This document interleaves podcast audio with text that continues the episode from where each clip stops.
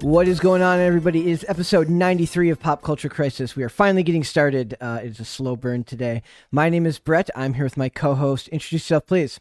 Hi, I'm Mary. So happy to be here. How you doing today? I'm doing great. We're finally getting started after everyone sat here and talked uh, at the beginning. It seems to be what what always happens. It's my favorite part actually, because I would like people to get up here earlier, but instead we just we have like five ten minutes. We're and we, warming up. Yeah, we're warming up. We're getting we're getting our chat in, and and the leader of that chat is our co-host today. Sir, I have another job here. You know that, right? Well, I I know, but uh, we don't I'd really. like people to get here earlier. Like I'm I- late for our meeting. You are late for for our meeting. I wasn't late today. No, you were you were right here on time. Uh, tell everyone who you are before you before we forget. Hi, I'm Hannah Claire Brimelow. I'm a writer for TimCast.com. This is very true.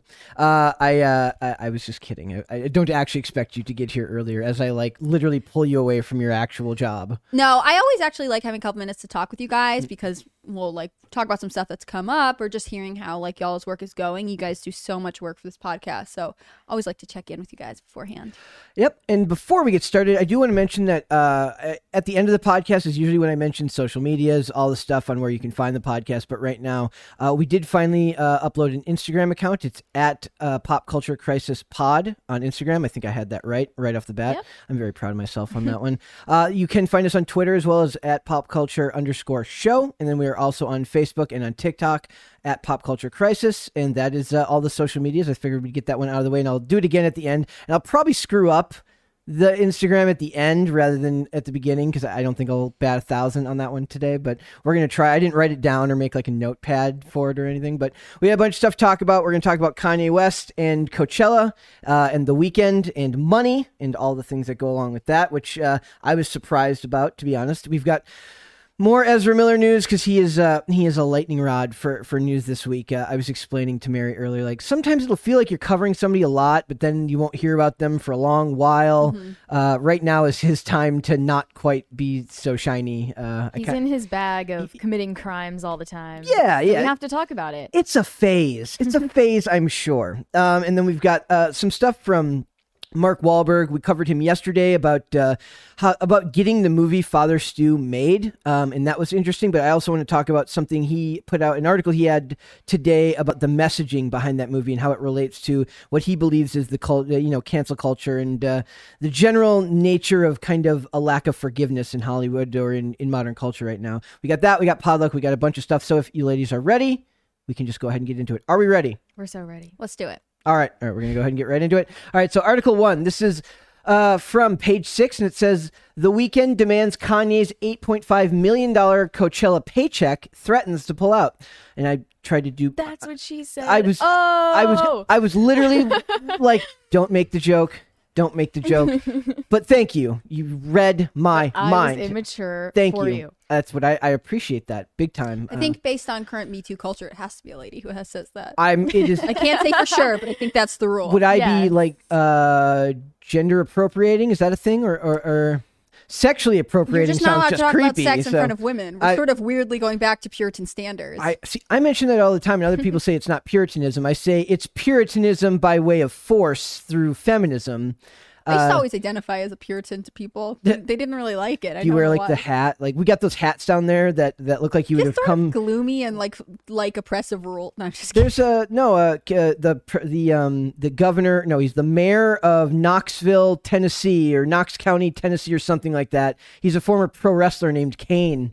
Uh, and he's like a lifelong libertarian. He was writing articles for libertarian like newsletters back in the '90s, and he has like he he made a, a- Wow, a, really 90s libertarian. like like but I'm saying like he was active in That's cool. politics even in the industry back then uh, and he had like a, a post where that he released one day where he said like uh, what was it he said, he said uh, uh, puritanism is the haunting fear that someone somewhere is having fun like that, that David Sedaris talks uh, this author that I'm a huge fan of talks about like I basically identifying as a Puritan because he and his uh partner he's a gay man and his partner are monogamous and he like has this whole essay about how he's like you know I always felt like that was the way it should be but it's unusual and among a lot of my friends but you know so they would consider me a Puritan, and I never really thought about it because I had to spend so much time cobbling shoes, milking a cow. cobbling shoes It's a great essay. I'll have to show I it to you. I would love to learn how to cobble Yeah. I want to learn I I I was like uh, jobs I always wanted was either to be a cobbler or I wanted to learn how to be a locksmith. One of my favorite quotes from Gilmore Girls is this guy pretending to be like a from uh you know the early revolutionary pre-revolutionary war America, and he is saying, "I'll cobble you a cobbled thing for a hay penny." And they're like, "I don't think he knows what a cobbler does." I don't even know what a hay penny is. What the hell's a hay penny? Yeah. Anyways, let's Okay. let's cobble some cobble. know, Well, the things. Weeknd is getting a pretty penny. Yes, 8.5 million hay pennies. Uh, actually, that would be like a lot more hay pennies, but yes. So uh, it's, uh, basically, it says the drama at Coachella continues to play out. As we know, Kanye backed out just the other day. Um, Kim has now since come out and made herself look even better, where she's like, "I forgive you, Kanye, and we're always going to be family." Playing the e like I literally see her as like uh, Cruella de Vil PR person. She's incredible. But it says Coachella organizers allegedly tried to stiff the Weeknd after he stepped uh, up to replace Kanye West at Sunday as Sunday's headliner at the festival later this month. There's a great that's what she said joke in there earlier, but I'm not going to edit there at the stiff part. Uh, we're told that the singer threatened to pull out of the uh, if he wasn't paid the same money as Kanye West, who is set to rake in eight million plus five hundred thousand in production fees. Uh, I don't know if that means like going towards like setting up the actual concert. A la, like they were talking about. Remember when Adele was like they couldn't get her show exactly? Yeah, I mean, it's sort of phrased to me like it would be like his team and his company cover production costs, like setting stuff up, and then Coachella funds it. Reimburses. So he's really earning eight million dollars. But So it says pa- page six has exclusively re- exclusively revealed that the Weeknd was the front runner to replace the All the Lights rapper who bailed on the gig less than two weeks before the show. Coachella organizers uh, announced early Wednesday that the Weeknd 32 and house music group uh, house music supergroup Swedish House Mafia will be taking over for the rapper's slot on April 17th and Sunday April 24th. So it's two weekends. Uh, but a music source told us the deal wasn't even done for the Blinding Lights singer when they made that announcement. That makes it seem to me that he has all the bargaining power. Like, he definitely does. There's only so many artists of that. So, you know, um, Coachella's had a rough go of it though. I mean, Yeah. they've canceled the like they canceled 2020 and 2021, and I think that made a lot of artists sort of nervous to Mm. sign with them because of all the COVID regulations. They didn't know if it was going to happen or not. oh, Are they because still of enforcing any? I don't know that they're effective anymore. I mean, part of it, like one of the funny things about it was like at Coachella, it's in the desert, so there's a lot of dust. So they've actually always recommended people wear masks because of you can get sick, you Oh. can inhale the Yeah, that makes dust. perfect sense. And so that was sort of like already in effect. Um, I don't, I haven't checked in a long time, basically, to keep Coachella, um, to be updated with what's going on with Coachella. But I know in 2021 they tried and they canceled it, and you know the refund, and it's sort of all over the place. Um, I could see it being both that it's Kanye ha- has a lot of bargaining power, but also the Well, event that had been so popular, sort of trying to regain its footing. So so Kanye was uh was set to make that much anyways. That was what he had negotiated. And from what I understand, I'm going to come back to this article, but uh Ariana Grande pulled the same amount, uh 8 million and Beyonce was said to be like 8 to 12 million, later said to be 8 million. So that seems to be about the going rate for whoever the headliner is at the festival area. And arguably Kanye's making would have been making less or the Weeknd will be making less because of inflation um you know relating to those costs so Oh, yeah. uh, uh, so it says the source said that the Weeknd came in short notice to take Kanye's top spot, but Phil Anschutz, uh, who owns Coachella through AEG Live, uh, I think that's Goldenvoice is the other name for that company, or one of the names for that company. It says wanted to hold on to Kanye's money and pay the Weeknd far less, just a few million. The festival would pocket the rest. Maybe they're hurting for costs right now because of all the cancellations. Or maybe they just don't think. I mean, like devil's advocate here. Maybe they just don't think the Weeknd is worth Kanye money. if I you're coming didn't think that he was a good re- replacement for Kanye. Everyone got their tickets to see Kanye. Yeah. maybe not the maybe not on Kanye's level. I mean, I I- I don't know if he's not on Kanye's level of fame, but he's as much of a household name as Kanye is. Not uh, Sure, but I same- bet a ton of fans are getting refunds because of Kanye Yeah. leaving. And Kanye is sort of, I mean, ask Dane, who's on the show pretty regularly. Kanye fans, the Donda Boys, as they often identify themselves, Yep. are not paying to see the Weeknd. They're paying to see Kanye. Yeah. He has such a cult following and brand that the Weeknd, while popular, No one really cares about the Weeknd's personality. I feel like um, what's that one? Something like I don't know. I'm not good with rappers, but like there are a couple who are extremely popular and people really follow their career. The Weeknd is sort of not the same level of um They like his music. Brandon. I don't think they really care that much about him as a person. Yeah, he's not really like a cult figure the way some of these other people are. But he still has all the bargaining power because he's br- being brought in at the last minute, and Yeah. it's just like Yeah. when somebody who uh, gets brought in to do a job when the, when all else fails, you can uh, you can ask for more money. which is like good on him for doing that. I just think it actually isn't totally unreasonable at the festival would be like, well, we're not going to your base pay for us wouldn't have been Kanye money anyways. Yeah. Uh, so it's uh, what they were saying is like uh, I, I saw an article that said uh, Eminem pulls about a million for a Coachella ex- like for a Coachella appearance. Just a million? uh, Lady Gaga four. Um, and if you Hmm. work out what they're doing, because they're doing two weekends, it's about four million per per weekend. if they're making Oh, eight million, okay. they're making about four million per performance per Hmm. Okay. performance. So. Kanye would have made like 16 million. no, Kanye would have made that. That's the thing, that they're making eight million, so they're making about so that's so, four. so like if if you're saying Eminem makes 1 million, but he's mean- not doing the headline, so he's likely just doing one doing one weekend. weekend, okay. Uh, and Lady Gaga would be just doing one weekend. Okay. Um, and may, I, I mean, there was probably a time when she would have headlined, right? and the two weekends that Kanye was supposed to be on the Weeknd is doing both or Yes, he's doing he's- one and Sweet House Mafia is doing the other. No, he's doing both. That was the other thing I was wondering. Is like, is it because it's like a dual headline show uh, that like they they thought they were going to pay him less because they were going to put the rest of that money into paying Swedish House Mafia? Like, I can't imagine they're worth. I, I mean, maybe I'm am I just out of touch? They I don't feel like they're worth uh, a million dollars for a, a music performance. I thought they stopped touring at one point. Okay. And so maybe in that sense, it's like a premium to see them. I have no evidence to back this up. I have to say. Yep. Um, I just knew. I remember they were they've been really popular for a long time, um, and so in so, some ways they might have more of a dedicated following that is willing to spend yeah. money. Plus, people that love live music love live music, so I suppose that that drives ticket sales. So, does the source said that even after Coachella announced the new lineup on Wednesday, a deal wasn't in place for the Weeknd. Who threatened to pull out at an hour's notice if he didn't get the same deal as Kanye. Uh, finally, on Wednesday, faced with the prospect of a second headline act pulling out of Coachella at the last minute, Anschutz company caved and agreed to pay the Weeknd the same money. Uh, while reps to Anschutz didn't co- didn't comment, a second insider said the billionaire AEG mogul wasn't personally handling the no- negotiations himself. I'm sure not. Like if he's a if he's a billionaire, this is just one of his. Uh, you know, uh, subsidiary uh, Yeah. subsidiary companies. Uh, somebody else was doing the ne- doing the negotiating. A rep for the Weeknd didn't return multiple calls for comment. Good for them for trying multiple times. Uh, earlier this week, they ex- Or they mean that multiple outlets contacted them, yes, so it's not like Page Six called multiple times, just for reference. Um, I don't know which, but that's sometimes what that means. Um. Okay. Yeah. Multiple people reached out. Yeah. Okay. So yeah, and they just talk about. Con- and I just, I just pulled this up for reference. Is that he left eight million on the table to to do this to uh, what he said was uh, he wants to get right and get help and and be healthy again. And we can only hope. And I like I saw Kim's post today. I didn't pull those up where she's talking about how like we want you to get better. Like she just always comes out looking so much. Uh, she says that, but she's doing things to intentionally provoke him. Like she's got Kanye's daughter sitting in another man's lap. yes. Tell them about that. That that was creepy. Uh, North, apparently, they're saying the kids just met Pete like days ago. Yep. And then there are pictures of North sitting in Pete's lap. First of all, this guy doesn't even have kids, right? No. He's not even a dad himself.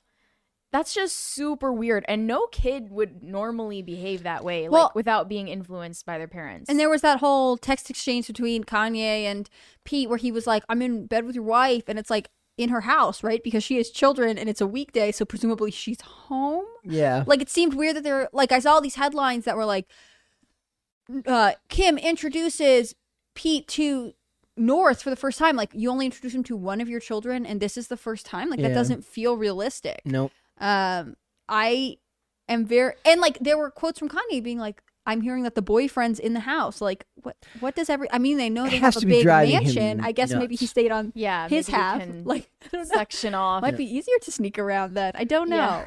I don't know. I, I was curious about what Coachella makes per like per show, right? Just because I was I was looking at that number, it's like eight million is a lot of money, and I don't know how much ticket sale. You know, I'm assuming tickets are fairly expensive. It says uh, in 2017 and 2018, um, the estimated earnings for uh, Coachella was 114 million. Um, there are about six million Americans. There was a lot, a lot of money in it that year. It says, uh, so it says an average artist, like a lower tier artist, will make uh, 75 to 125 k at the what is it? I think that was like the ACDC, Jack White, and Drake are likely to earn hundreds of thousand dollars performance. There's also an option below, so below a tier below them would be in that range. Uh, and there's just uh, the headliners get paid three to five million usually up until 2018. That's what they said. Uh, Beyonce and Ariana Grande pulled in more, so that's one for equality, right? Um, women and men making the same amount. Stop trying to make feminism cool. No, no gender wage gap. No million dollar gender wage gap between Ariana Grande and Kanye West and The Weeknd. Look at that; they're so mad at me right now. They they both just they both look just very un, unamused by my half joke. We're half, tired. I'll say it again. Stop trying to make feminism cool, Brett. I'm not trying. I, I didn't. I, I was surprised by a number that said Drake making nine hundred thousand. He feels like he would be a million dollar. but again, um, are they saying this per performance or per per per, per weekend? the, the, these aren't headliners. These are just people on the show. So uh, that's Mm-hmm. I would what think Drake would make more. Yeah, you would think he would make more than, That's than nine hundred thousand. That, of course, could be an older year by now. He might be making more than that, but it feels like he's been at his like zenith for quite some time. Like Mm-hmm. he, he's not gaining more popularity; he's just remaining relevant and culturally significant. Mm-hmm. So I, I don't know. Uh, I, good for Ariana Grande and Beyonce, I guess, but uh, I'm being yelled at by my co-host with looks. What? they, they, they seemed very angry that, that that I brought that up. No, I, I I'm if- excited for you if you're excited for Ariana. I just don't personally care. Uh, but uh, they said I, I was surprised because it said Beyonce paid between eight and twelve million, but then one source told me like it was eight, and then another one said maybe eight as, met, as much as twelve. So there was no way for me to confirm whether it was that much. That would be a lot. I wonder how like merch sales and stuff are governed here too, Yeah, right? Because like, are they allowed to sell their own merch and just do this give a portion to, um, you know, I am Coachella? Yeah, Coachella sells its own stuff. Like Mm. they might not be able to give a clear uh, number. Yeah, some of it might be in flux. they probably. I mean, that's where that's where most like mid tier bands make their money, right? Just merch sales. Like Mhm. your your average like r- traveling, you know, mid level rock band doesn't make their money off the live performances. They make their money off merch sales and uh and that type of stuff. So who knows? Nowadays, I imagine like I don't know how much you guys listen, like follow music or have bands that you follow, but I have to imagine like like Patreon has to be more important than ever now for like struggling bands that are like trying to get a foothold because music fans are so distinctly passionate by nature Mhm. that when you find somebody that really likes a band they tend to really get into it so i feel like they kind of inspire more support than than your average person who's just looking to get support for something they're creating Yeah, and I think can't you subscribe to certain channels off of um, YouTube too? Like my stepmom's into some like folk country like new stuff that comes out, so Yeah. she subscri- subscribes to a channel. Yeah, you can be a channel member Right. on YouTube. and then you're getting like you can super follow on Twitter now. yeah tw- twitter and- blue or whatever. The whatever thing that changed over the years uh, with music fans is um, if bands were looking to make money or appeared to want to make money off of their music in any way, they'd get viciously attacked for being sellouts. yeah you're not allowed to you're not these allowed to days- enjoy it I don't know why, but these days people are a lot more pragmatic about that Yeah. and they actually want to financially support artists. Do you want to hear my theory on this? what? I think this is, has a lot to do with influencer culture. I think it's Hmm. because influencers can say to you like, "Yeah, I know you've seen a lot of ads on my Instagram. Like, you know, this is how I do my job." And people will comment and be like, "Oh my gosh, mommy blogger, we love you. We're happy to help you make money." Or Mhm. like think of all of like the YouTube vloggers that you follow who are like um you know, it's a word from our sponsors and like don't skip our ads cuz that's how we're going to pay for our house. You know what I mean? And I think that like it opened the door for uh, musicians to be like, yes, if I don't make money, I cannot do this. I think our, our culture has changed in how we see spending basically like attention and currency Yeah. accordingly. they uh maybe people are realizing that there really isn't that much romance in the idea of the starving artist just not really a, a, a well, romantic if they gesture. starve to death, then you can't hear their music. See, I so- the, the funny thing is to make music, I actually have to eat food and pay my bills. Uh, I have equipment that needs to be bought. That's what they would, you know, like it's it's amazing to me that that's absolutely very true. That most people back in the day seemed to only want to support them if they were suffering, but not if they actually wanted to go into the mainstream and make actual money. Yeah, I think it'd be interesting to see like a documentary on like essentially middle class artists, like artists who are not mega famous. Yeah, They're not, you know, blowing up everywhere, but they are basically working musicians and they go on tour, but they ha- provide their like families or their lifestyle like a nice normal Yeah. tier of comfort and financial security. There financial was security. a documentary about Warped Tour that was made in 2010, and they followed a small band um, that was traveling from location to location in a van together, just completely like sleeping on the floor of the of the van, Mhm. and like, um, I think at one point there was like a chicken rotting under under Oh. a seat in the van. That's disgusting. Um, what was it called? I don't remember what it was called, but they also looked at um other like bigger artists Yeah. too. You get a glimpse of it in in this documentary called The Other F Word, which is about like punk musicians who become fathers. It's really good. I highly recommend it. Um, and some of them are still like, you know, touring and they have these kids and they don't live. Some of them are extremely successful and you can tell that their Yeah. lifestyles are lavish, and other ones seem sort of like successful but not like out of this world financially rich. I guess. They're not making the Weeknd money. sure, they're they would be happy with the six million Yeah. Coachella wants to pay them. So uh, we we will see how that goes. I think uh, I think it's good that he asked for the same amount of money. I don't think he should have settled for less than that. If I was him, I would have tried to get more. I would have been like, nope, ten million dollars or another weekend with no headliner. Sorry, guys, and then uh, and then make them pay. So, all right, we're gonna move on. We are gonna talk about poor Ezra Miller. Uh, Ezra Miller is back in the news again after just being in here yesterday. Basically, when we covered this in the afternoon yesterday, we talked about how uh, there was people reaching out to Warner Brothers saying like, "Look, uh, okay, the dude choke slammed a woman in Iceland. Uh, he got into multiple." That's not even like the latest. We're just No. re- we're, we're I'm- that was 20 remembering that that- we're mad at that was 2020. Like, uh, he's like he he did that. He got into a bar fight. He got arrested. He threatened a woman. He got a a, a, uh, a restraining order against him. Are you guys gonna like? I don't know. Something do- seems like it's up with this guy. are you gonna do anything about it? Maybe like Warner Brothers, and so like then the the insider gave a response. It's like, like we're discussing options, uh, and that's what comes out today. It says, uh, con, con, "This is from Cosmic Book News, confirming what we reported yesterday. Now it is learned that Warner Brothers has held an emergency meeting uh, regarding the behavior of Ezra Miller, which follows his recent arrest in Hawaii for disorderly conduct and harassment, which also led to uh, the restraining order against the couple that he was staying with. One, I want to know. I still want to know why he was like staying with like a random couple. Like, he who met. are these people? He met like the, he, they said like he met them at like a farmer's market or a co-op or something. I'm like, shouldn't he be like?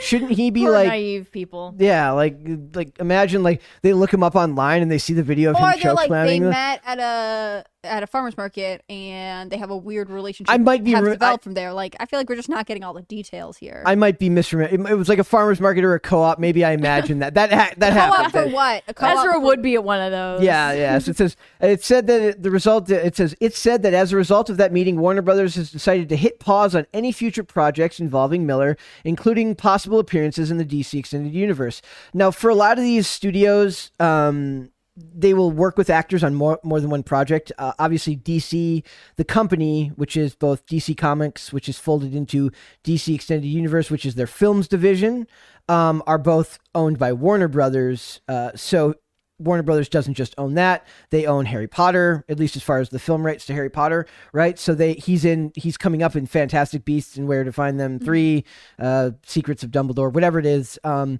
and he's not on the press tour for that at all. Uh, and they're talking about how they're going to pause any future projects. Now he's for the money they've the money and the time that they've invested in this dude, you would think that they would want to make sure he's healthy, but it seems like there's more than a little bit going on. Uh, and it says regarding Miller's frequent meltdowns and, and losing it, that's what they talk about being on set.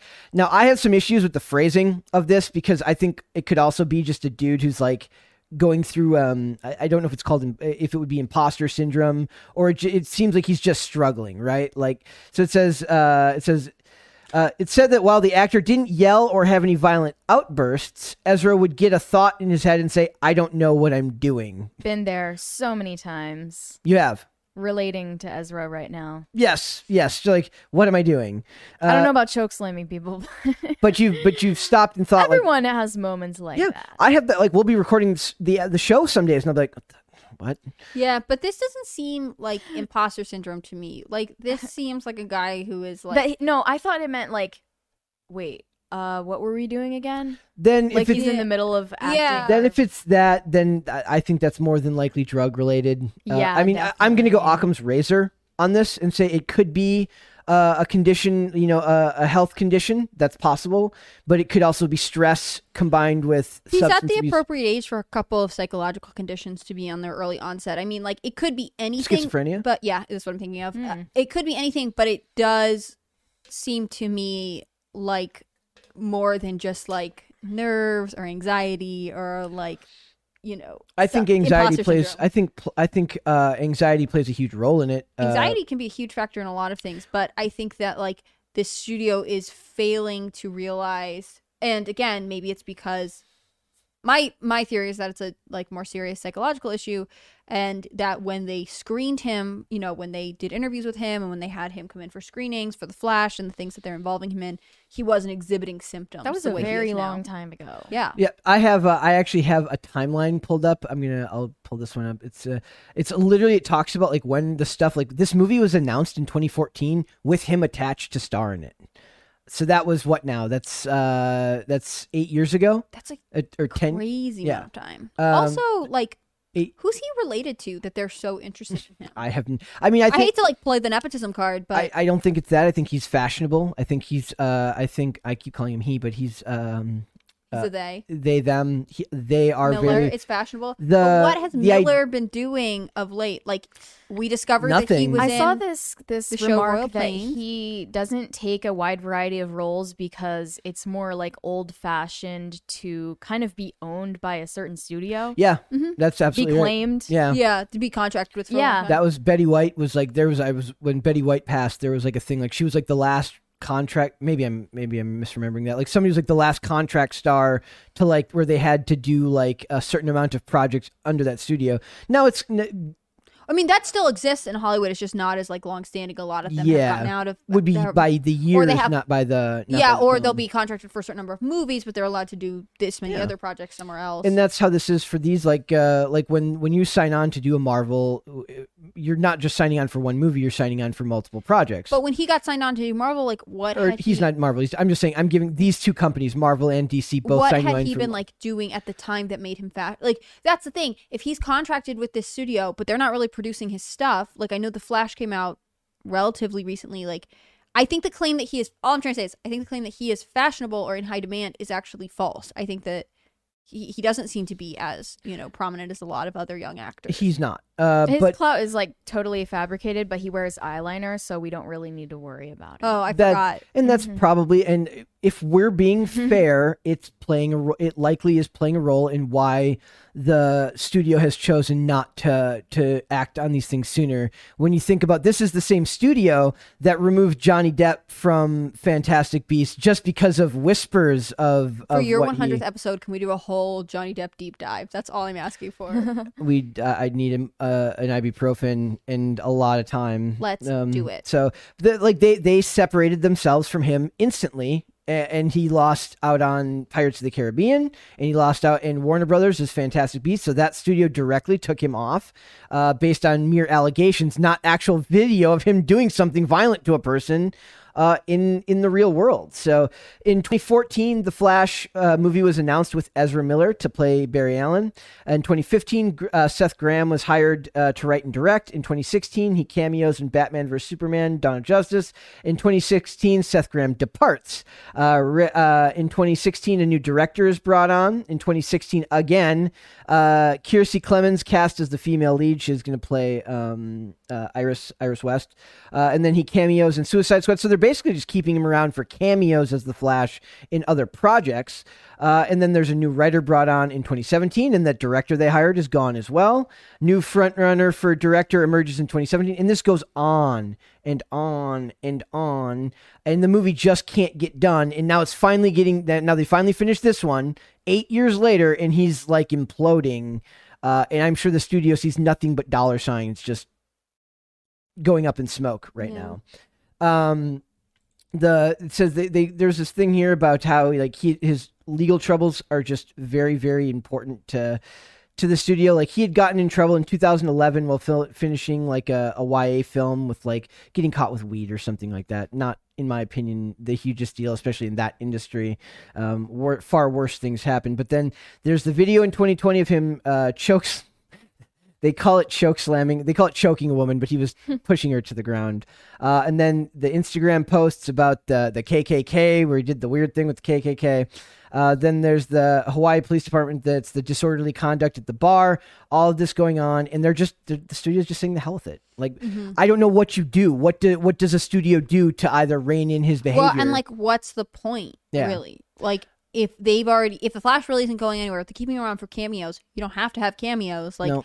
And why not cut ties with this person who's acting radically? Even if he's just a jerk, right? Like, even if it's not any mental health or drug related issue, he's just difficult to work with. Yeah. Like, they are waste, they waste time and energy trying to protect this person. Yeah, and the movies the the movie that he's talking about that they're talking about for him is done filming and in post will come out next year, uh, barring reshoots. So get that done and then recast. The thing is, I think they should release it even sooner and just move on. Just get it over with. like this year. Yeah, get well. Th- th- then there that kind of lends its own set of problems because they just announced the reshuffling of the order for like the nine thousandth time, uh, and they did this with Morbius. Got like eight. It got moved like eight times, and it's suffering now because of bad press and everything, and going into its second weekend.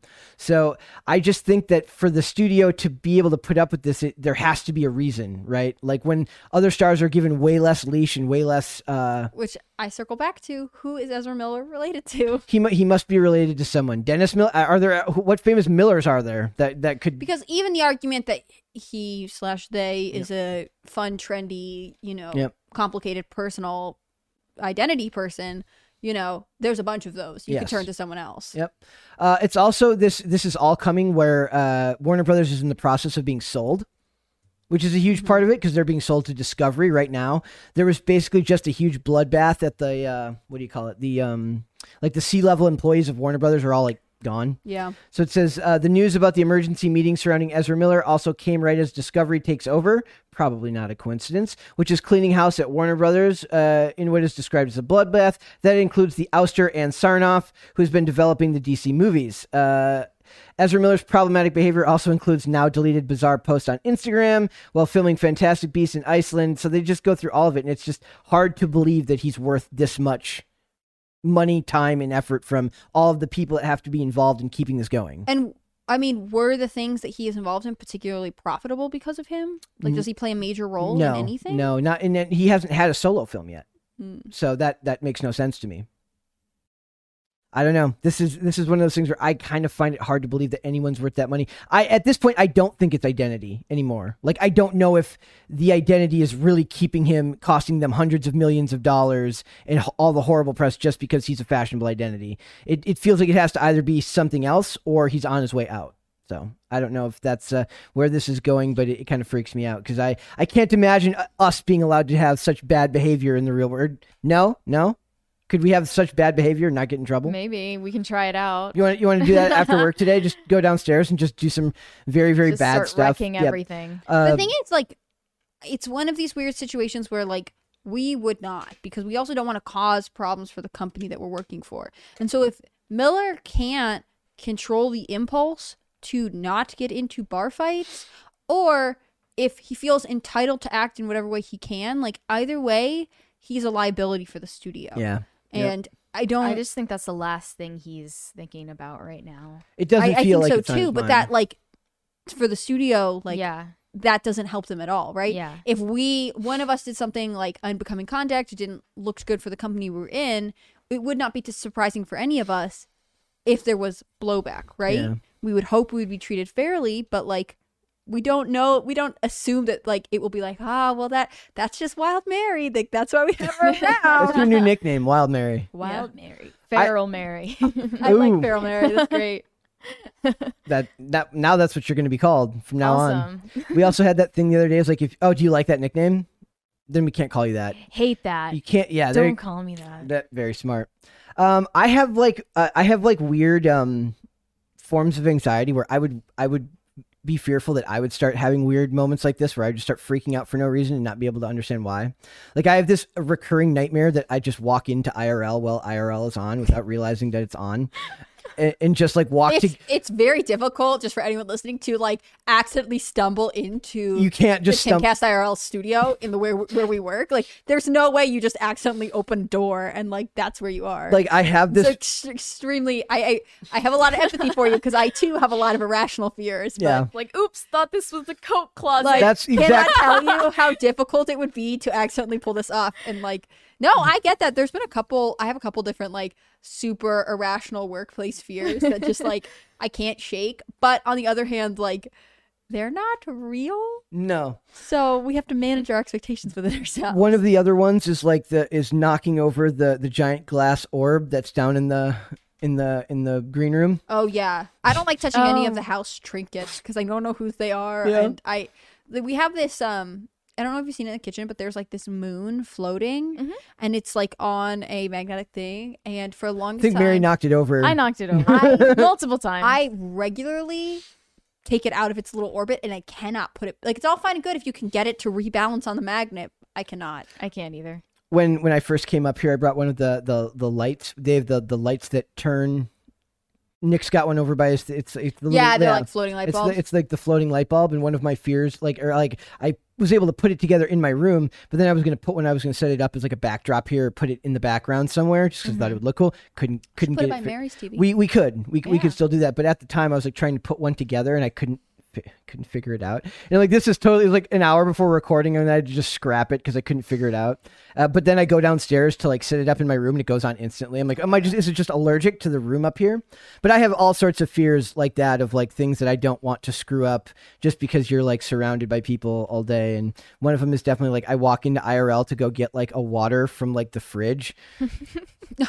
Why? Like I am sure you never, ever, ever get a water out of the IRL I do. fridge. Right? No, Well, I- maybe I- you should just stop doing that. I mean, no, I don't. I don't ever do that. um, but yeah, I get nervous with all like the wires in our workplaces. Yes. Like the other day we were recording and like the monitors here just went like black and Brett no very understandably was like what just happened and um, was checking the different computers and I sit right right next to one of the computers and it turns out there's a wire that runs right by my foot. As far as we know, I'm not the one who accidentally turned not. off the computers, but even sitting here now, I am like I wish this wire would go away. Like, Yeah. now that I know it's there, I'm terrified I'm going to kick it. I had, Mm-hmm. I had, I didn't have a problem before. Or like the cameras. I'm like, I'm pretty tall, so I have long limbs, and I'm like always worried I'm gonna I like, knocked knock the one light- out of orbit. I knock the neon lights that we use as backdrops over all the time, and I'm always paranoid I won't be able to get it back to like like it never quite looks the same when I move it back into position. Um, That but wouldn't be the worst thing in the world, right? no, no, it, it would have been all right. But most of that stuff is like, but imagine you're on like a, a six. Mary is sitting over here like I work with the most neurotic people. I feel okay, guys, and it's like my first Just week. wait. So Just wait. yes, uh, but like you know, uh, if, and that's not that's on a project that's not worth eight gazillion dollars to make those mo- you know those movies cost 300 million dollars to make i think some neuroticism would make sense on, on a set like that. So uh, hopefully everything is okay for ezra and, and he turns things around. Uh, oh, they turn things around. That's what i would prefer. So good for of him. uh, yeah.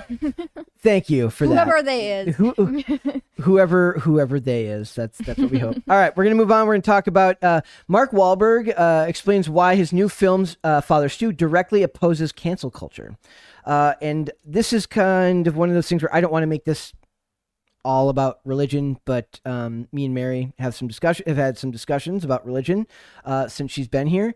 And as someone who is not inherently religious, sees the value in religion, but uh, found this article really interesting because it's more about redemption than it is about cancel culture. It feels like like they use the term cancel culture in the article, but it feels like they're doing that more because it's a term that people. Well, the whole point of cancel culture is to deperson someone Mhm. so that redemption is not possible. Exactly. can never come back. Um, they're just buried forever. They hate the idea of redemption. The pe- yes, people who they're like proponents forever of these behaviors. condemned. And the whole point of the movie that he's making is the opposite of that. Yep. It's the redemption of somebody, Mm-hmm. a turning of his life around. Mm-hmm. So it says, uh, we'll just start at this part. It says, part of why can't, this is uh, Faithwire's, uh, I can't even pronounce that this person's name. Uh, I'll just say Phillips is his last name.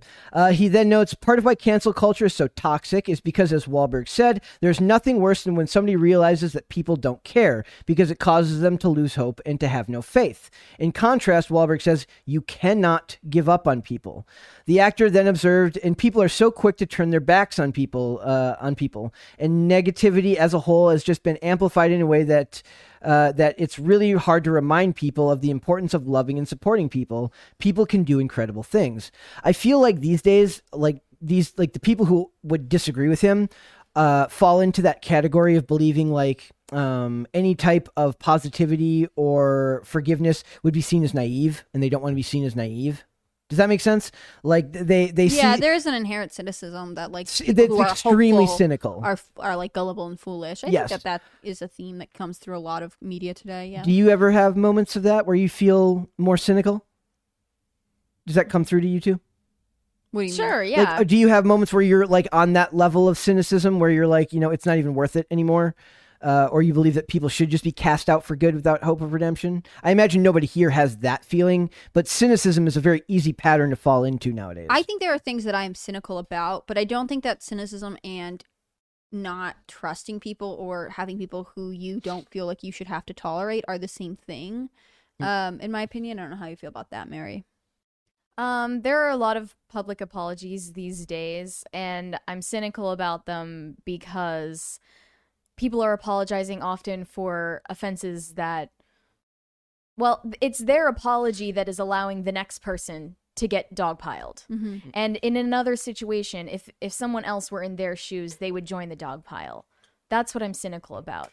Yeah. So there's nothing wrong with accepting an apology or allowing someone to redeem themselves, but cancel culture, it's like targeting someone for an offense that was actually not an offense at all. and I struggle with the idea of apologies these days so much because most of the people that are asking for it don't actually want an apology; they just want something to hold over you.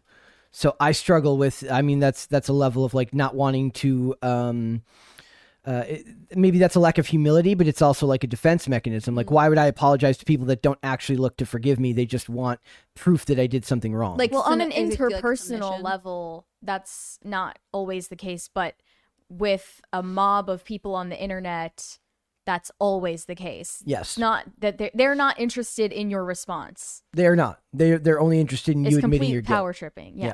Yeah. He says uh, he elaborates is if this movie really changes people's lives and motivates them and inspires them to do great things, you know, all I really got to do is convert one person, and I get to and I get to go through the the pearly gates. And I asked Mary before the show. I said, "Is that true?" Uh, so uh, if uh, that's you know that's a good thing to hear from somebody in this industry, an industry that we talk about a lot as being kind of evil and demonic. And I mean, I hate that word because I, I find a lot of hyperbole in that, but I see that quite a you know there's a lot of um ha- not hate, but there's a lot of like evil in Hollywood, uh, and there's a lot of negativity in wh- how we see Hollywood because it's a very sin filled industry as we all know. So it's interesting to me that he's uh, he's able to maintain a religious perspective in such a non-religious industry, just like we talked about yesterday. How uh, hard it was for him just to get this movie made. Right. with- and unless you're completely anti fragile because you have enough money and enough personal relationships like him, Yeah. then you will be ostracized for saying anything remotely like this. Yep. Says, uh, I would like to have, a, a, so he says, if I can continue to do that in a major way, remaining humble and just doing it all for the right reasons, then I would much rather have that be my legacy than be the biggest box office star in the world. Uh, I would like to have a legacy that I had a positive impact on people, Wahlberg concluded. Uh, he made similar, so they, there was one more paragraph here that I really, really liked where he talks about, um, basically he's talking about uh, one of the things that i struggle with doing the show uh, i am one of those people that says who am i to judge? a lot. Like even like just then we were just talking about ezra miller and i'm asking questions about what's going on about why the studio is putting up with what he's doing uh, is there financial stake that's so important in what in that makes his behavior worth tolerating? But i don't want at the same time i'm one of those people that says i don't want to feel like i'm judging someone on a whim if that makes sense. So I struggle with that when we do this job because we're reporting on stuff, we're talking about stuff. I'm sharing my opinion, but it doesn't mean I think less of that person because I don't know that person's actual internal struggle. I don't know what their life is going through. And for the and to be frank, most of what we see is very curated and it's not like we've seen everything they've experienced that's brought them to that point. But if you did read something about a celebrity or a director or a public figure and you thought less of them, like would that be bad?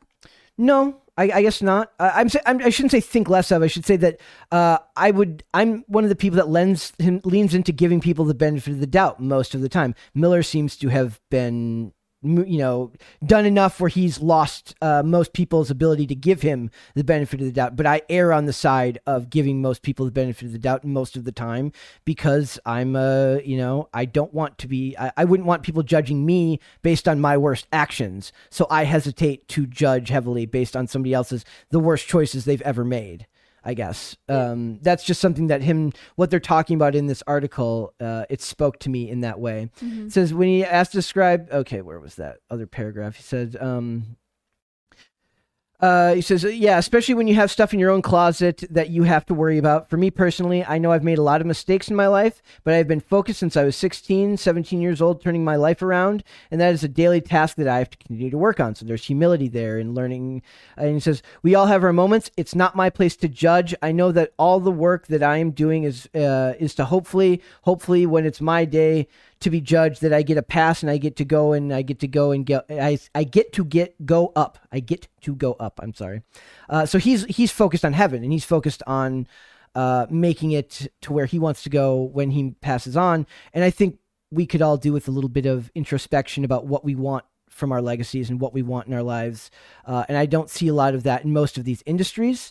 Uh, when we have these discussions here, I, I think like I could do better to bring these things up, like to look at yourself inwards and say, Am I asking good questions? Are we talking about the right aspects of this story? And it shouldn't all just be fodder, but it should all be worth asking yourself whether you're making a positive impact with the stuff you're discussing. Yeah.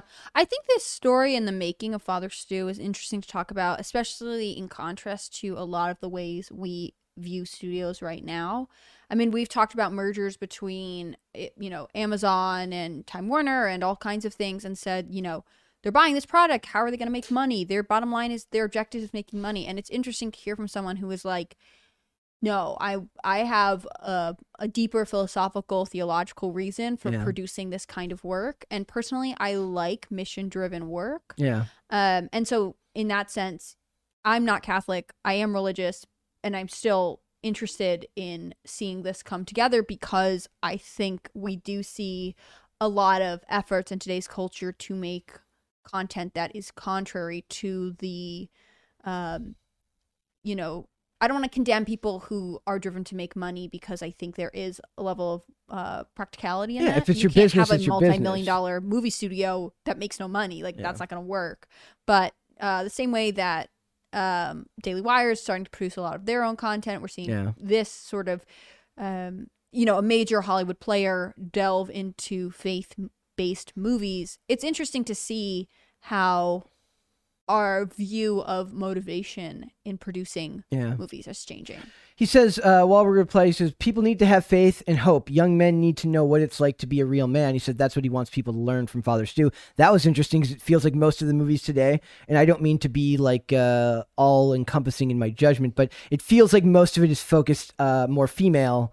Uh, in the entertainment industry these days, a lot of it having to do with like uh, what's it? it's like uh, women control the money in the household anyway, so all entertain all, all things are marketed towards women. Yeah, a lot. I mean, that's true, and a lot of studies show us that. Um, what I actually think is interesting about that is number one, are you telling us you read Jordan Peterson books? And also, uh, Wahlberg has a bunch of daughters, as far as I know. I Yeah. mean, he may have sons too, but he is filling something he he feels like is needed widely, even though it may not apply directly to his own personal experience. I would hope that we, and it's just so interesting because we're in an age now where movies are being filled with messages. It just happens to be messages that we feel are being done clumsily and th- and shoved down our throats. Whatever your social messaging is in these shows and these movies, it tends to be done in a divisive uh, and impractical way that never feels organic or real. Whereas this is some something like this is based on a true story. Haven't seen the movie yet. It comes out in about a week. Could be. I mean, for all we know, it could be bad. We don't know. It, the trailer looked really, really good. But like to see a, a wider variety of these types of messages is something that I'm okay with because I never, I never complain when they put these messages in other movies. I complain when they put them in there poorly. Like I don't care what your message is. I care how artfully you implement it. so Mm, See, I do care about the message. I think you are free to put whatever message you want in a film. It doesn't mean I have to tolerate and like all of the messages. Well, I'm not saying I like it, but I'm saying I don't have a problem with it existing. But I am going to critique whether you do it well or not. Sure. I mean, the other thing about this is like biopics are so like there's so many of them coming Yeah. out right now, especially about companies or industry leaders. They have that one about the uh, fake German heiress who, you know, Inventing Anna. inventing Yeah. Anna. Like, there's a lot of them, and I actually am happy to see one come out about like someone from the Catholic Church Yep. because I think the Catholic Church is often used as by Hollywood to have so many eh, negative uh, depictions. And again, like we could debate whether that's fair or not. I know there are a lot of, um, you know, the Catholic Church is not without its scandals or without its Yeah. errors, but it is interesting to see the one-off depiction of a priest, especially since, as far as I know, Mary, you may have to correct me here, but like most, um, the Catholic Church is in need of priests. They they have a shortage of them, from what I understand. A lot of them are getting imported from Africa and South America, but then there's also priest shortages in those continents as well. yeah, So- all over the church. The church is sort of without Yeah, priests. I think messaging that shows the priesthood is not this alien thing that is inaccessible to us um, could maybe encourage young men to look into it. yeah, And and I think what it goes boils down to is that when he's talking about cancel culture, they're just talking about the inability to forgive people for making mistakes. Oftentimes, not the worst thing in the world. We're not all talking about crimes. We're talking about somebody saying something rude to someone else 15 years ago, or they made tweets that were awful. This happened. We talked about this yesterday about the the one who was take, supposed to take over for Teen Vogue, and she said some you know vaguely uh, crappy stuff about another group of people that she clearly wasn't a part of, like 10 years. Like pri- stupid jokes stupid about jokes Asian people or that something. that she clearly made when she was much much younger Yeah. and for that she loses out on the opportunity of a lifetime to edit a magazine she'd always read the thing about cancel culture is that it's meant to be a death. Like it's meant to be final, and it's Yeah. meant Mhm. to completely delete you as far as we can. And I think that's so different from Christianity, which is often depicted as this very authoritative, rule, like heavy, controlling um, theology, which I don't think it is. I think that we are not exposed. I mean, unless you attend church and you grew up in that kind Yeah. of faith, like you don't realize that really the message is forgiveness and redemption. And cancel culture does not offer a path to redemption. And without that, like we're just hitting this wall of like deleting someone or trying to and then being upset when they come back. Like we have to know what to do with people because everyone is imperfect. when when when um louis ck came back i was like the this is what they they don't want you to come back. They want you dead. They want you homeless in a box on the side of the road. They don't want you to be able to make money. They don't want you to be able to thrive. They don't want you to be able to have any type of enjoyment happiness or Well, they want you to never have to invade a space that they feel as though they are entitled to again. They and that's want- all spaces to them. They believe that they have the moral high ground and have the right Like, to if all he- spaces. was quietly sitting in a Denny's somewhere they didn't care about, they wouldn't care. But if he is in some way influencing a culture, yeah. they being this very vague description of people, yeah. uh, the, the royal they. The royal they, the royal they. Uh, then it's a problem, right? Uh, and Wahlberg, uh, so I, I, I pulled this up because I was like, okay, so the, the world's been like Hollywood's been good to him. He's got uh, a mansion that's being sold for nearly ninety million dollars, which I'm going to put on the screen just so you guys can see that picture. I apologize, Spotify listeners, if you could see this place that he Should built. we describe it if to you them? were a premium member If- on YouTube, Yes, yes. Um, an elite viewer, if you were one of our YouTube followers. So basically, this is like a castle with like another smaller castle and a third smaller castle. Uh, and he bought the property for 8.5, like he bought the land, not the property, for 8.25. he built this house. He built the house. so It says, fun. it says the actors listed the hou- his uh, his compound, which includes a me- a main mega mansion. I like that there's something more than mansion. That it goes beyond that. That you can have a mega mansion well, anybody in this area could have a Yes. mansion. uh, with 12 bedrooms and 20 baths uh, and a separate guest house. I'm guessing that's what the smaller mansion is. Um, for a whopping 87.5 million, he first bought the land in 2009 for 8.25 million, uh, and spent years building the home. It's over 30,500 square feet of living space covered in European limestone. Uh, It's crazy because that's how much the property is valued, and then he has furniture and art and clothing and belongings like inside of that. Like I So when- cannot imagine if that's this had a fire, what the insurance claim would be like. Yes, it says it's literally Los Angeles luxury defined. So I just, I was like, you know, clearly somebody like I feel like a lot of people. One thing that I notice for like this is a wide scale, like a panoramic view observation of people in Hollywood, the few people that are religious, is gratitude is a very big part of who they are.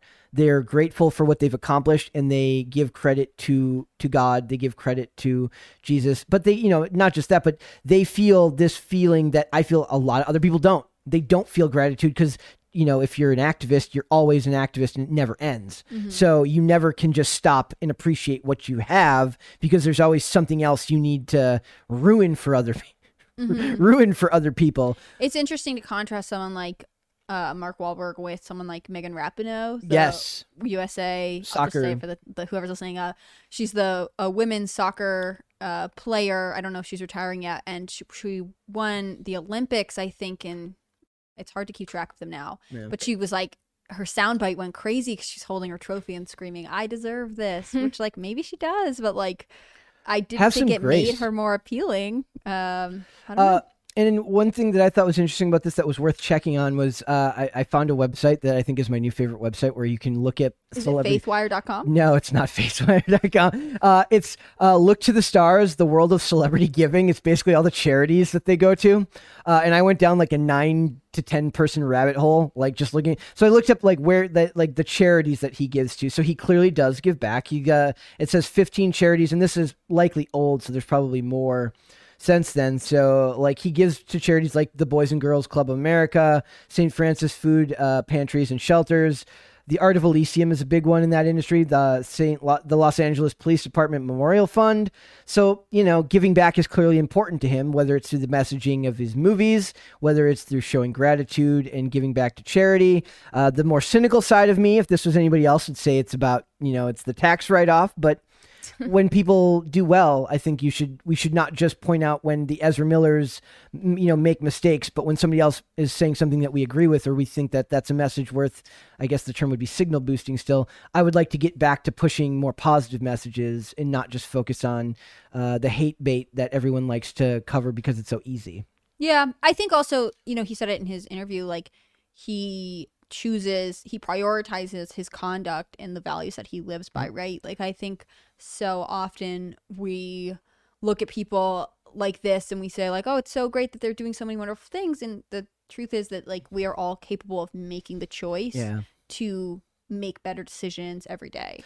Um, and I think, you know, we look at Hollywood as this place of impulsivity and indulgence, and that's true for a lot of people, but it doesn't have to be. In some ways, we have come to tolerate that, and so that's what it is. Yeah. And for me, like I'm I feel like I'm making a decision just by covering something that has a more positive spin to it.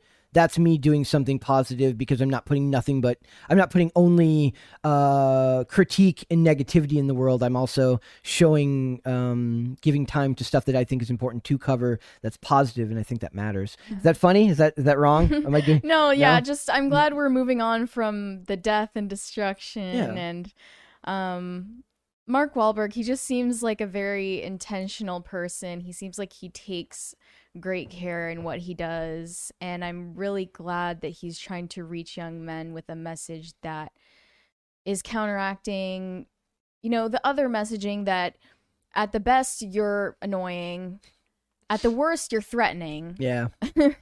and um So Mark Wahlberg for Jordan Peterson when they make the movie. yeah. Yeah. He's definitely read his books. He- We, we all agree here, right? Yeah, yeah, he, he has. So, uh, like when when we get like uh, Twelve Rules for Life, the movie, Foreword by Mark Wahlberg. yes, uh, then we get um, we get Mark Wahlberg to play Jordan Jordan Peterson. Yeah. I'd love to see them talk.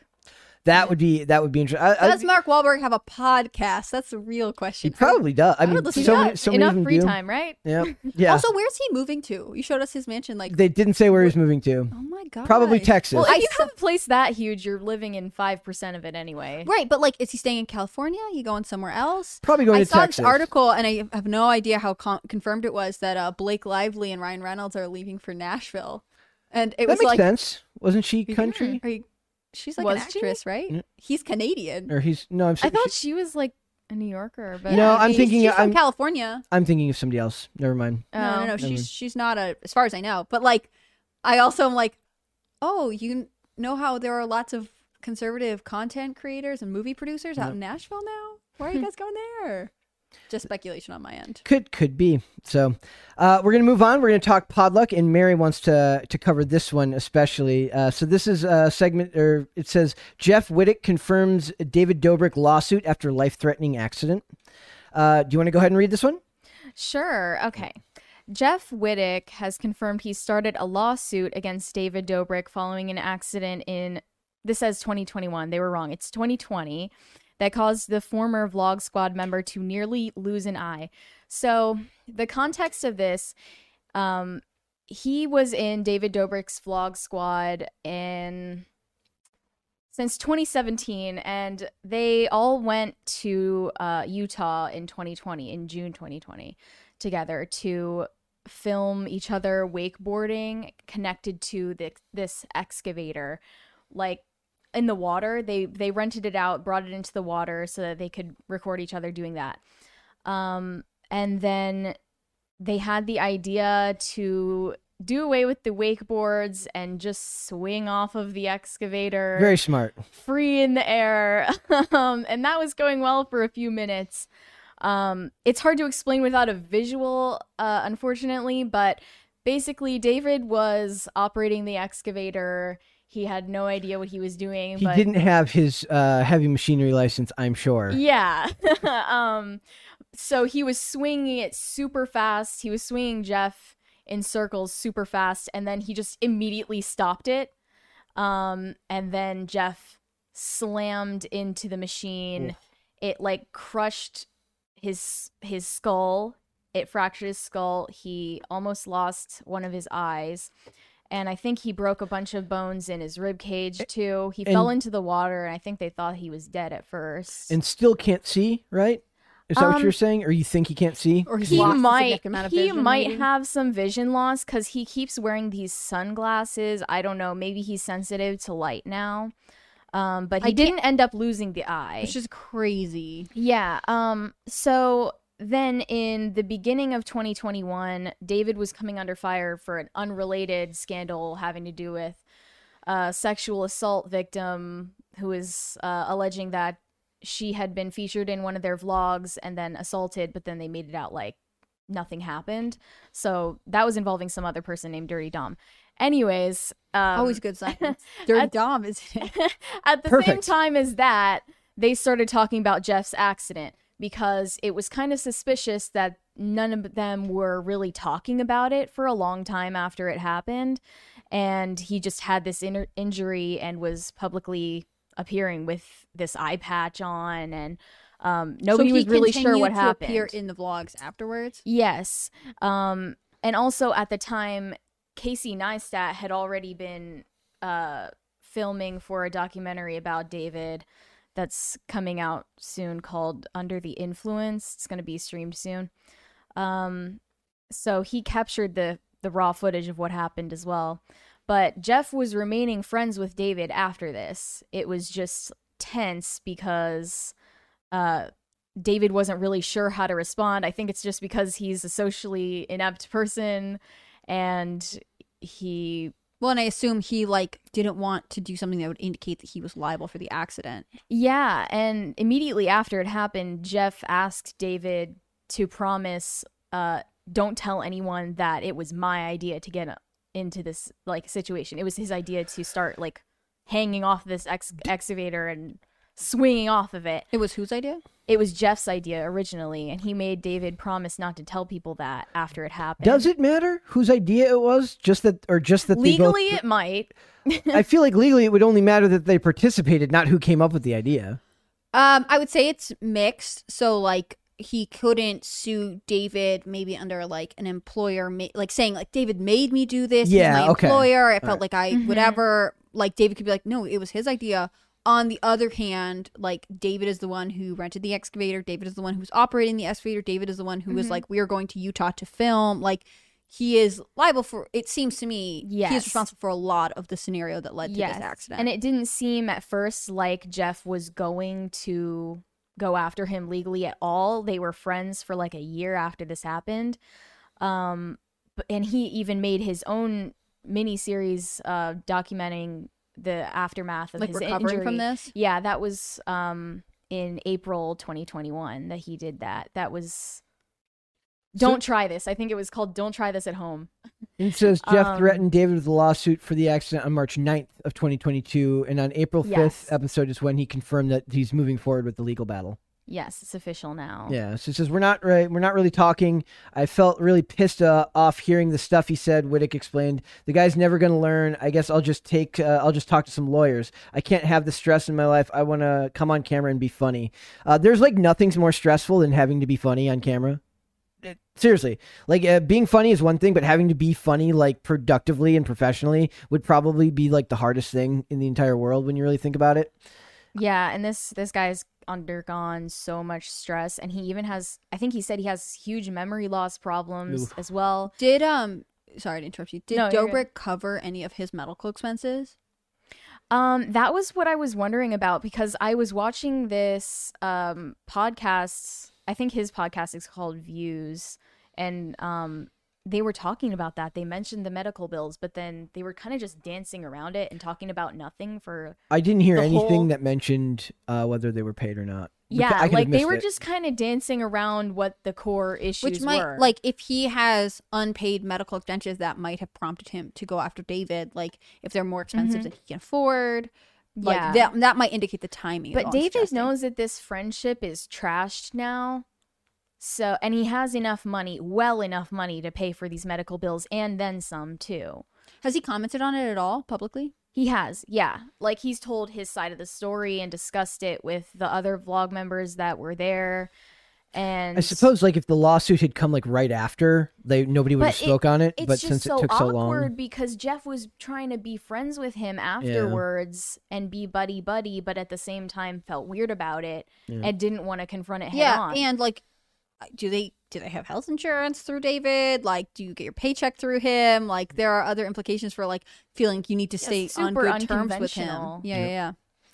Yep, I, I this is like uh oh gosh, this is just ex- the nightmare of like not living, not working in like a a very structured like I don't know how structured the environment is for like their job, like as far as like pay and court, like whether it's done through like uh a sub, you know, like a, a subsidiary company, how all this goes. Like I feel like in in the world of like entertainment now, when it's like when you make a movie in a studio, it's exa- it's very regimented, it's very corporate, whereas like a lot of like the YouTube and content creation is far less uh linear in the way the that Yeah. everything is produced. And it's like, I mean, I have to go say the say the obvious. Like, it's crazy that these adult men were like, "This is a great idea. Let us." That's the most action." adult man Yeah, thing to do. there's a legal argument here that he was coerced into doing Yeah. this and psychologically tormented Well, by David. and like this environment where they have gotten to the point like they have been filming for a long time there's this is, there's no way this is the only time they have taken um an extreme risk, Risk. like yeah, Yeah. that people have gotten tattoos for the vlog and done all sorts of dangerous stunts for the vlog. There have been other injuries. like this is just like the biggest injury it sounds like Yeah, one of them I think uh drove an ATV in over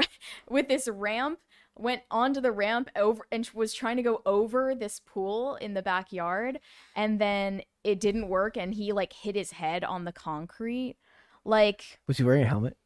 I don't think so. No. but every time that they do something like this and it doesn't go wrong it gives them license to try a bigger stunt Mm-hmm. and like i How did Jackass get away with it for so many years? Because it was more corporate. it was more Yeah. corporate and, and, the lines between work and play in this situation are so blurred. and I there's think no Jeff one it the there i think being like nope this like with networks they have like risk managers right who Yeah. are like no we can't say that we can't do that like they here don't have a production they, team. they don't It's have anyone them. they just get to be like well here's what we're gonna do Like this, if it's like also a Jack, if you were to be the one person starting to interrupt that are like that's like no i don't want to swing on the excavator how do you think that group is gonna respond like gee, what a Oh, lo- sounds good, Oh yeah. yeah. And then they're just gonna deride you and, and make fun of you and yeah. But at the same time, I I'm of the opinion that then that's your business to like not do it. Like if, if you if you're hesitant about it, you need to make that decision for yourself and not bow to the the pressure of the group. I'd be curious to see how the legal documents come out. Like if they're like, no, if I didn't appear in the vlog, then I wasn't getting paid that day. Like that's very different than mm-hmm. just Yeah. like, nah, like I do this for, so for exposure and I make my own money. Like it, it's hard to mm-hmm. say what's going on there. Well, he does have his own thing going, but then arguably he could get compensation for damage to his career from being injured and unable to work independently. Yeah. Mhm. Like he had his own show called the uh, Jeff's Barbershop where he brings in people for interviews and cuts their hair. I'm sure he couldn't do any of that As the one-eyed barber. as a one-eyed barber with memory loss. yeah. I Halfway through, like, so. what? Wait, you wanted to fade, right? A No. little He- asymmetrical. He, was getting countless surgeries after this. Like Yeah. it was a lot. That is uh that the just given the fact that we work in like a fairly non-linear, a fairly asymmetrical work environment here. Uh, But nothing even close to this. Like I know we have a vlog here, but imagine if Nick just like started filming and came into your bedroom in the morning to wake you up and like poured some unknown substance all over you. like Does that happen in their vlogs? yeah, like stuff like that happens all the time. That's uh yes, uh, that's I would not want that. Yeah. You got to know what you're signing And up if you didn't want to do that, then you have to move out and you're fired. uh, is that ever explicitly said? Like, if you don't do this, you're you're I fired. mean, they make a joke out of it, but it's also serious. Yeah. I've watched tons of the vlogs. Ha ha ha ha ha ha! Sure would be a, a shame if you didn't do this and had to go out and live on your own. What's the appeal Yeah. of the vlogs? Do you think? Because they, I mean, they've got huge, uh, very serious following, right? Yeah, I think mostly mm, teenagers and college students are into the vlog just because they it makes them think of their own friend groups and like Mm-hmm. you know and it's oh different like, and bold. we're kinda so thing. crazy like just like them and they think David David is cool because you know he's able to stunt with his money and everything. Mhm. Um, It, it it doesn't really. It's not my thing, but it wouldn't have. I don't even think this type of. Oddly enough, given like everyone thinks that just because I grew up skating that like I loved like all types of like jackass and stuff like that. Never. I don't think I ever watched a single episode Mm. in my entire life. yeah, like it's like it was never my thing so like this wouldn't have been like i kn- obviously i know who david dobrik is and i've seen stuff just because like nick loves uh, uh casey neistat loves uh i would use them as reference points a lot and i knew who they were but wasn't really my cup of tea Yeah, Casey's is gonna um put out this this documentary under the influence, and I realized that he was friends with David before this incident happened, and then he ended up needing to continue documenting everything that was happening, Oof. including David getting canceled for these sexual assault allegations against his friend. Yep. And I don't know. It's going to be interesting to see how he navigated, like, no longer putting a positive spin on this guy. Yeah. that must have been hard uh Mhm. if uh, if they were friends beforehand and he's just trying to be Unless the documentary does have positive spin. Well, I'm saying like if Yeah. he if he's friends with him and like he has to put I mean a negative spin or just covers it accurately, that must have been if difficult. you cover it accurately, he's gonna look bad. That's what I'm saying. Like, so, if he's if he's friends and he covers it accurately, Yeah. that's that's a, s- I guess that's a testament to his work. But it also Yeah. like that can't be easy. Well, and it impacts his credibility if he's trying to launch into documentaries going Yeah. forward. Like he can't just, po- like if the neutral line, if you just present all the facts and David looks bad, that's okay. yeah, It would be bad if he made this a villain out of someone who's not a villain, Mhm. But it would also be equally as bad if he tries to be like, "Oh, you guys don't understand. David's so misunderstood." That's Yeah. that's interesting because that's a discussion I've had with a lot of friends who work uh, in that industry who do documentaries about like where they're uh, how they find their projects about like uh, I've asked them like do you find it easier to make projects you're passionate about or is it easier to make projects you're less interested in because you can remain more objective uh, uh, certain things if it's if it's a cause or it's an issue that you're really that you have strong opinions on your opinions will bleed through if you're not careful um, so something like this, where it's it's as close as somebody you are you actually know in the real world and you have a relationship with, that has to be very very very difficult to be able to try and make that documentary without falling into some type of narrative spin. Yeah. I guess that is uh that is uh, I don't ever want to be on that side of the aisle like that type of uh thing like when Mick, Nick makes the vlog every day he has to you know he's still telling a story and we would explain that sometimes like there would be times where I was like why do I always come off like a dick in the vlog like I do I can't Yes, you are. I'm just kidding. I'm just kidding. I am so not. That's that's the funny thing. Like I like the I was telling Mary earlier. Like sometimes it's, I'd hear him editing it, and because I hate the sound of my own voice so much, I would like run to the other room. Not really, but I'd be like, oh god, that sounded my own voice. But then sometimes like I'd like hear myself talking back to someone, and I'm like, why do I sound like such a prick? And he's like, uh. But I was, like, why are you using that? I was clearly kidding. And he's like, uh, but you know, you cut it, you edit it just the right way. Uh, all you have to do is like, um, there's a, a great documentary on how they make uh, reality TV. Like, because it's now acceptable to do jump cuts in these types of industries, meaning that you don't have to cut to another shot. You can just cut from to the next frame. You don't know what the hell went missing in that frame in there. And that can make mm-hmm. all the difference in the world as context. Yeah. And so you are still forming. I'm not saying Nick did this, but I'm saying like people do this when they make these types of products. right Projects. What I would say is like all vlogs from all creators are only 10, 15, maybe 20% of what's going on in their lives. At the most. and that's gen- like 20 is crazy generous. That would be the very thing generous. Is, like Yeah. People can do that and still be giving you a really authentic, honest product. It's just that like there's no way to capture everything that's going No. on and give you all the context. That used to But happen here a lot. David Dobrik, if this is 10% of what's going on, it is hard to believe the other 90 is less crazy. Yeah. Well, that's not even 10% because his are, I think they were weekly and they were four minutes and 20 seconds. Everyone knows it was four Yep. minutes and 20 seconds every time. And um, I guess the appeal is that they are no wonder the bros liked it so much. They're contrived, but like there's still that little suspension of disbelief that it's actually this crazy every day. They're always partying, they're always doing stunts, everything. I would say it's it's not. It's it's like Yeah, if Probably anything, not always doing stunts, but they're probably always being insane. Well, no, like yeah, like I can like I'm picturing them like in a in like a big studio the day before, like writing out like a storyboard, like how it's gonna look the next day, like and then we're gonna look really crazy and wild, but they're like wearing like suits and ties, trying to figure out what the hell they're supposed to be doing to make themselves look wild. See, and I just mean like every time that they do something on camera, you're like, wow, this seems like it has poor judgment behind it. yeah, Like that was what they thought was the best judgment was that made it to camera. So think of all the things that they come up with that they're like, no, that's too far. yeah, Yeah. What what was the stuff that got nixed? Yeah, because they like, that's what I wanna ask. Yeah, that one that I don't want to know. I don't want to know. All right, we're gonna cover one more thing. I'm gonna skip one thing. We're gonna go to the last one. And this one, uh, Mary is going to love. Uh, TikTok to fund its first ever Broadway musical. Are are you involved with this, Mary? Uh, unfortunately, no. They they cut me from the cast. Mary, we're we're gonna we're gonna we're gonna send Mary uh, a Mary audition tape to them. Maybe they will maybe they will hire her.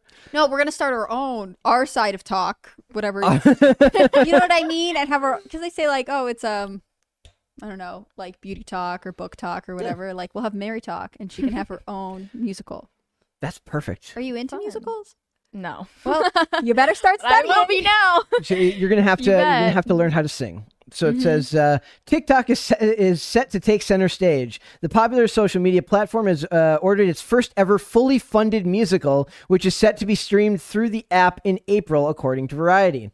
The music titled uh, "For You" page will be helmed by Daniel Mertzlufft, uh, the creative force behind the viral Ratatouille the TikTok musical, which debuted January 1st, 2021. I vaguely remember that.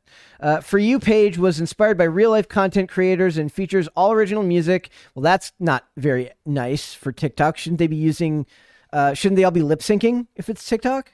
They lip sync to real original. They're to Maybe they want their own original songs to blow up on TikTok after it's out. it's really just a marketing scheme. Mm-hmm. That's perfect. Uh, it says, uh, so it says uh, with original music written by uh, Mertzlufft and several others, and orchestrations by Macy Schmidt. Uh, the musical follows Landon, an up and coming TikTok creator who is thrust into the spotlight after a song he debuts goes viral. He ends up leaving his friends behind and landing a gig transforming the song into a fully fledged musical and learning he can't do everything alone. So it's a musical inside a musical. It's a medical, it's like a meta musical. Uh, About an app inside an app from an app with a musical. I got it. my this brain. makes more sense. Yep. my brain hurts. Uh, not hard. Uh, Mertzlufft, who has been working on the show since January of this year, has been documenting the creative process behind For You page on his TikTok, giving users a unique behind the scenes look at how the musical is made. Uh, the cast for of For You page will feature all content creators and will be live streamed on the official TikTok account uh, from a Broadway theater. They don't say what Broadway theater, but it would be hilarious to like who would be the person we could send here that would be like the the person to have like the least fun at that. I feel like Dane would like it in a weird way. but I I bet don't who who would we send? Who it would probably be me, to be honest. Me or No, I think you'd get into it. Because you like pop culture and you'd be like, this is different, and you can appreciate people's creative efforts. Like, it has to be our, like, most straight laced person who is like, I don't have time for musicals.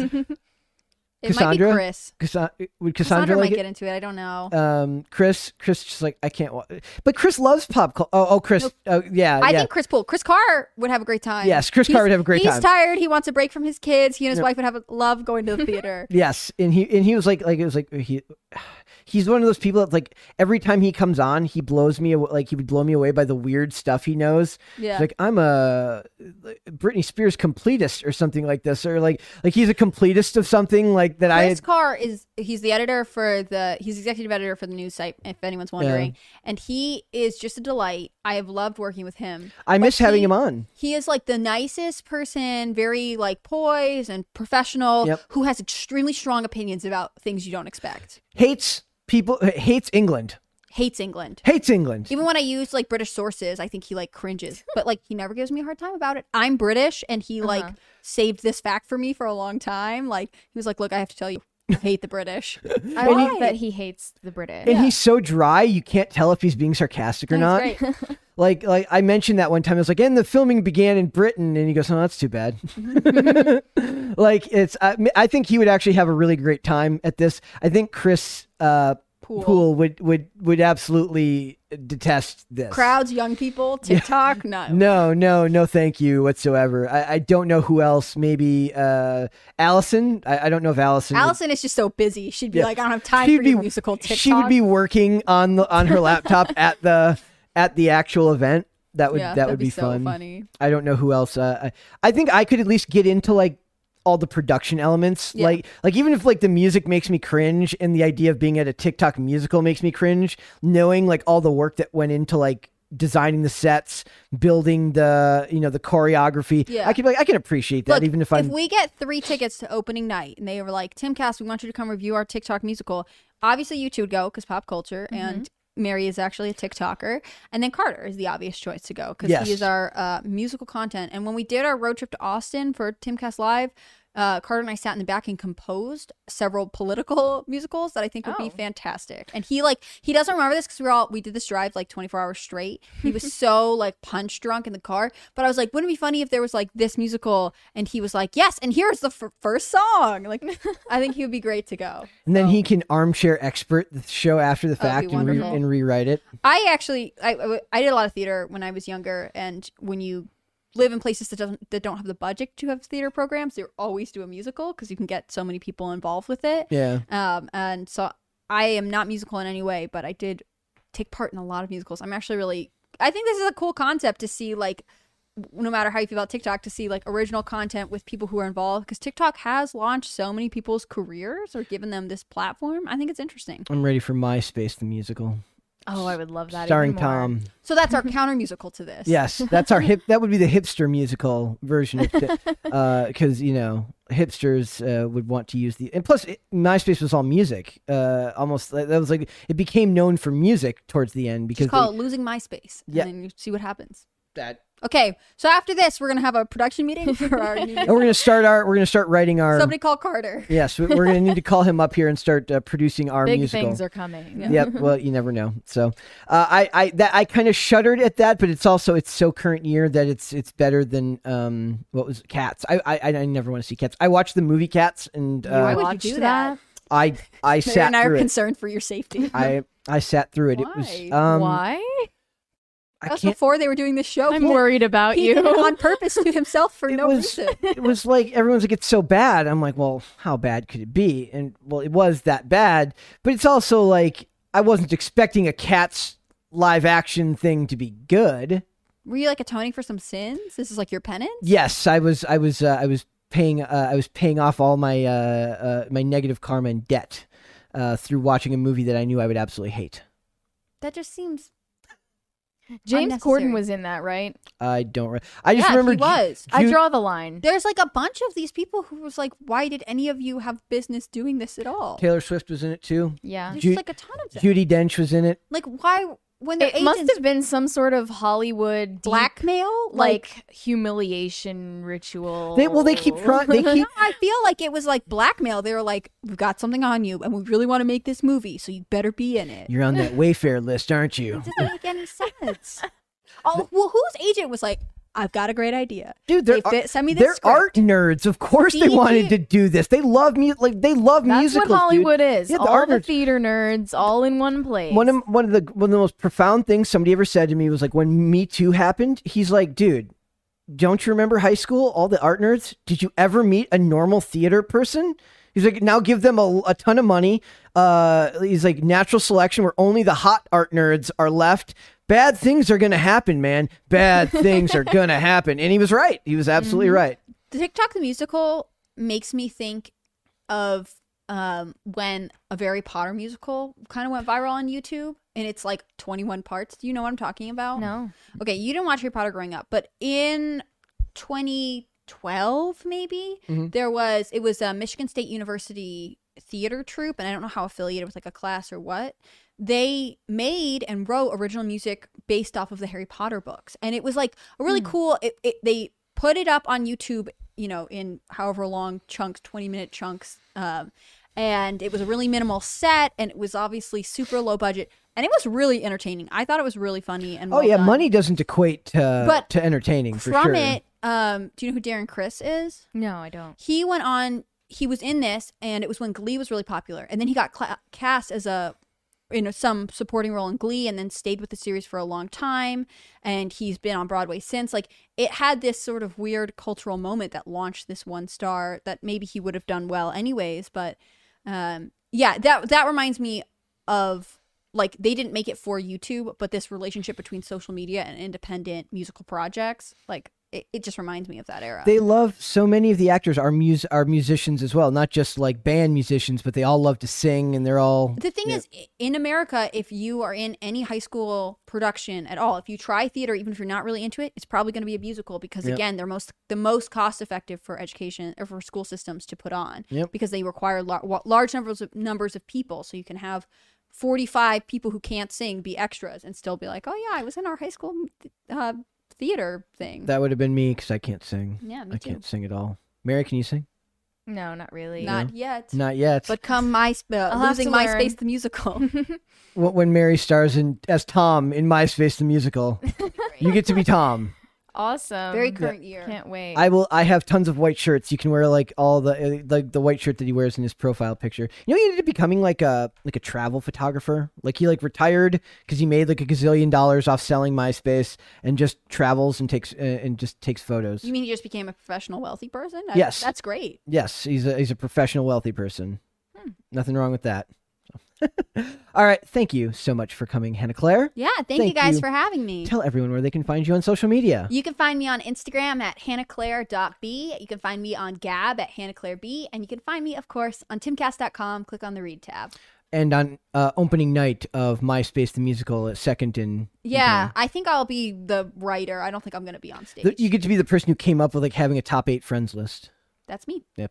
I was actually never on MySpace, so Oh, that's too bad. Aw.